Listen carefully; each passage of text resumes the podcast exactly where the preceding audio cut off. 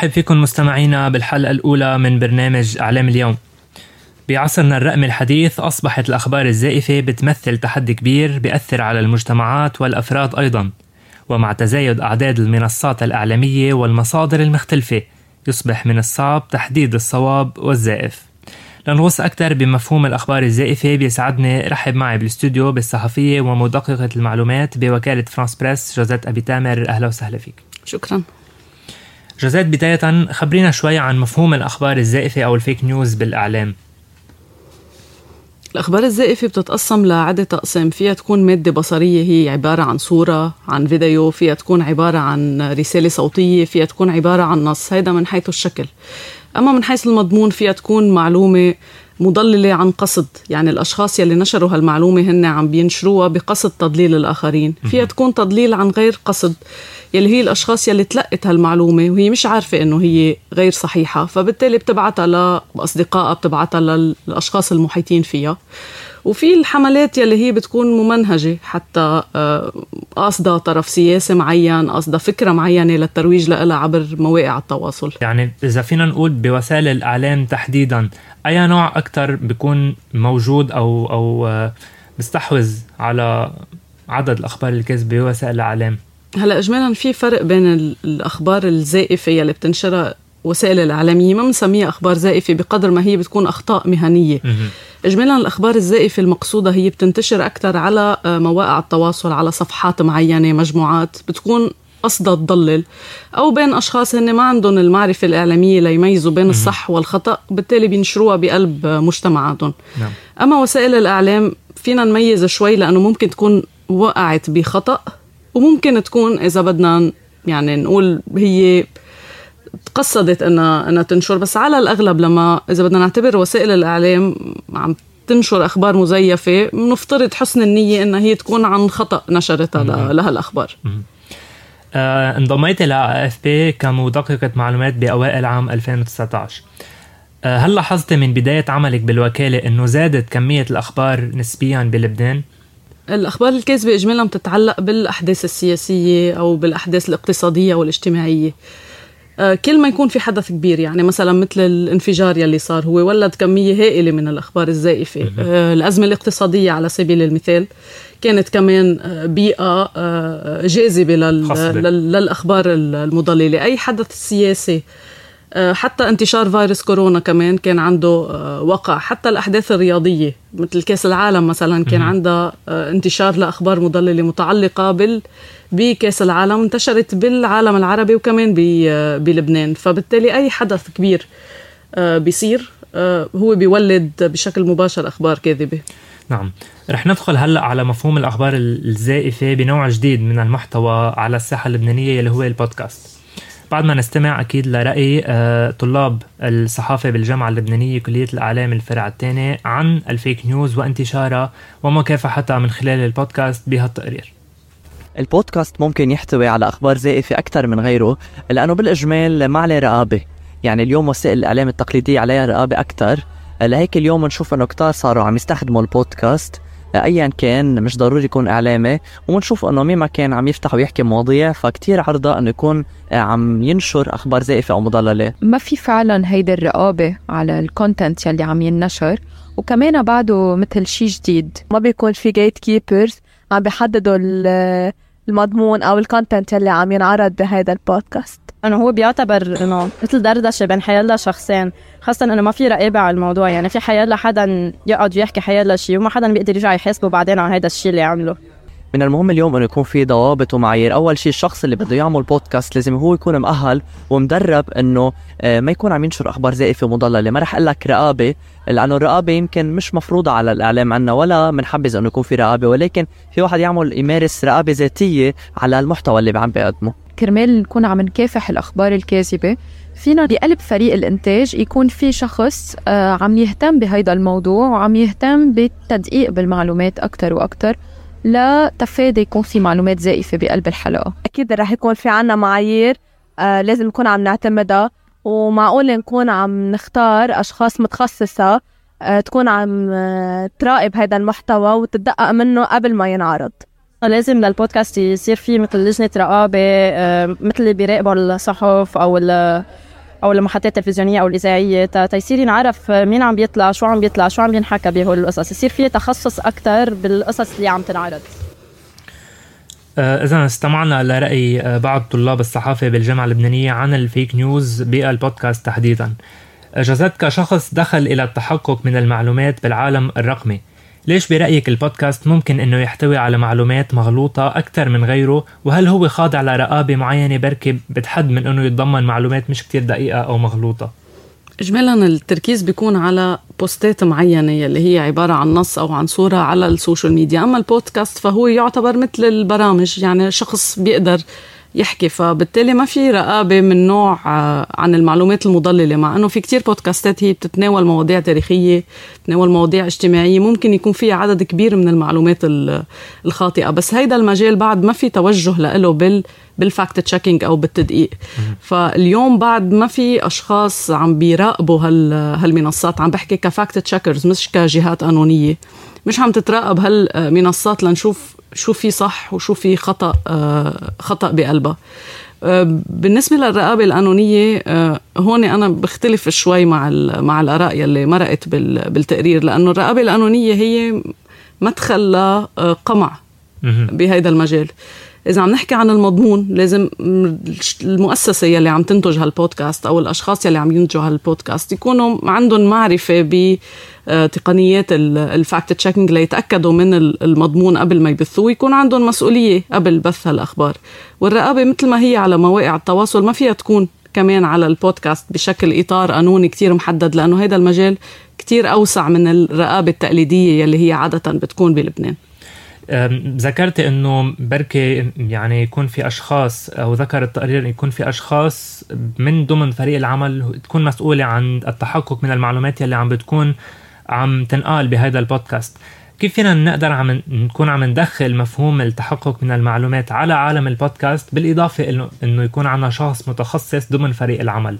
هلا اجمالا كل مو... وسائل الإعلام العالمية وحتى العربية صار عندها فرق أو على القليلة بغرفه الأخبار شخص متخصص بالتدقيق بالأخبار نعم. فكمان إذا هيدا الشيء بينطبق كمان على البودكاست بحيث إنه يصير في شخص من فريق العمل أو حتى فريق العمل يكون مدرب على التدقيق بصحة الأخبار بنكون عم نخفف آه، المعلومات الخطأ يلي عم تصدر عنهم بالوقت الحالي عم تعطي تدريبات لمؤسسات إعلامية كبيرة بلبنان فمن خلال تعاملك مع هالصحفيين والصحفيات بالمؤسسات هل بتعتقدي إنه قطاع الإعلام بلبنان مجهز بشكل كافي لمكافحة الأخبار الزائفة؟ بعتبر إنه نحن بعدنا بأول الطريق، يعني هالمشاريع يلي عم نقوم فيها هي مع وسائل آه، إعلامية آه، محددة مع أشخاص محددين بس المشهد الإعلامي كتير واسع بلبنان في كتير صحفيين لازم يكونوا مدربين على التقنيات حتى لو مش بشكل متطور على آه، أبسط التقنيات. بلشنا بمشاريع مع وسائل إعلامية آه، تلفزيونية وكمان مع آه، أشخاص بيشتغلوا بصحف وبمواقع إلكترونية. بس هالثقافة لازم تمتد من الجامعة من طلاب الجامعات يلي بيكونوا عم نعم. بيدرسوا إعلام. لكل الأشخاص بيكونوا عم بيشتغلوا بهالمجال الإعلامي لازم يكون عندهم هذا التدريب أساسي بمهنتهم. شكرا جازات أبي تامر صحفية ومدققة معلومات بوكالة آف بي. شكرا لحضورك وللخبره يلي شاركتينا فيها بهالحلقة. مستمعينا فاصل ومنتابع حلقتنا من إعلام اليوم مع منصة لبنانية شبابية هدفها الحد من انتشار الأخبار الكاذبة. كونوا معنا.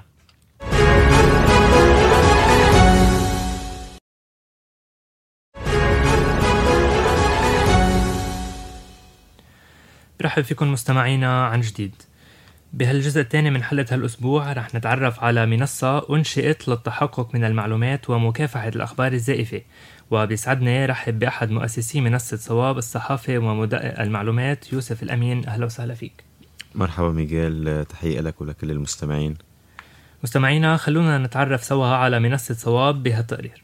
طلعت فكرة صواب لأنه حسينا أنه في آه، حاجة بالمجتمع ليكون في منصة آه، تصلح الأخبار الزائفة وتحارب خطاب الكراهية. هي منصة إعلامية رقمية بلشت عبر واتساب. هذه ال platform اللي هي فينا نعتبرها أرض خصبة للأخبار الكاذبة. بتوجه للجمهور العام من خلال تصحيح ال fake news اللي بتنتشر بشكل كتير كبير بلبنان. قررنا ننطلق من آه، واتساب ونكون محط يعني مصدر لمكافحة الأخبار الكاذبة. كاذبه إن كان صور أو videos أو أي خبر. ونحن قبل ما نبعث أي خبر بنتأكد من المصدر الأساسي بنصلح هيدا الخبر ونبعته على group صواب.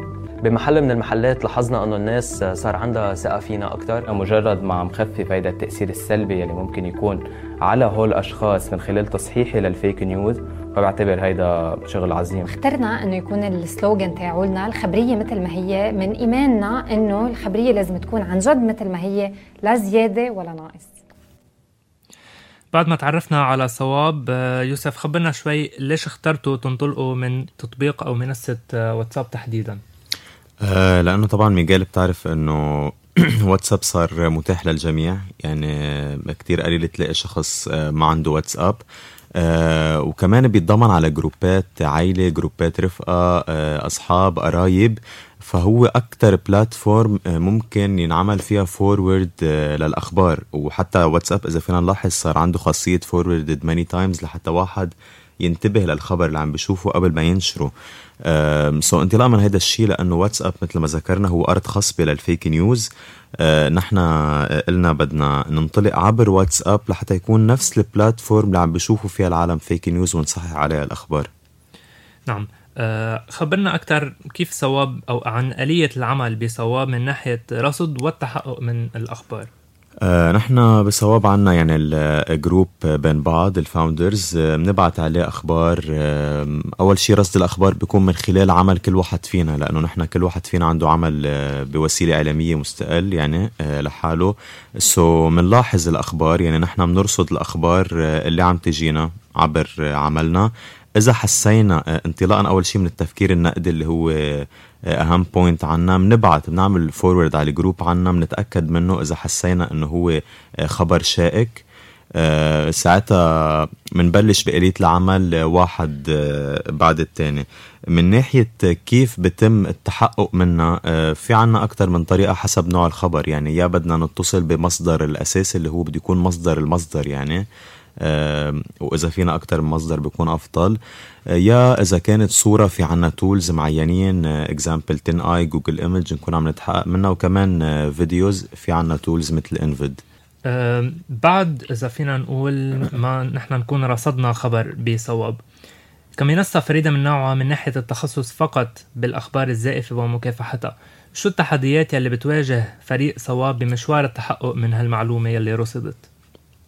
أه هلا إذا بدنا نحدد يعني إذا عم تحكي بس بالتحديات المتعلقة بالتحقق يعني كفكرة ال fact checking نحن أول شيء بنواجه أخبار بنواجه sorry مشاكل مع ال مع ال مع الأشخاص. يعني أول شيء بنواجه مشاكل مع المصادر أه لنوصل للمصدر الحقيقي الأساسي لحتى يكون هو بالأساس متأكد من الخبر اللي عم بيبعث لنا إياه لأنه في أخبار بتكون خارج نطاق قديش نحن قادرين نوصل. يعني إذا كان الخبر بقرية معينة نحن قادرين نوصل لأشخاص موجودين بهيدي القرية. إذا كان خبر موجود for example برات لبنان مش قادرين نوصل لهيدا لبرات لبنان فهون بتصير الصعوبة إنه نحن نقدر نوصل لأشخاص معنيين 100% بالموضوع ونتحقق من الخبر. plus إنه بالتكنولوجيا وعلى الإنترنت بضل في هيدي الأخطاء والطلعات والنزلات بقصة إنه يمكن يكون مثلا هيدا ال search غلط يمكن تكون الصورة محطوطة إنه هي على أساس ب 2015 بغير نرجع إيه وحتى بأثناء التحقق م. يعني بتلاقي إنه هي أقدم 2015 بترجع بتكتشف إنه لأ طلعت كمان 2012 مثلا م.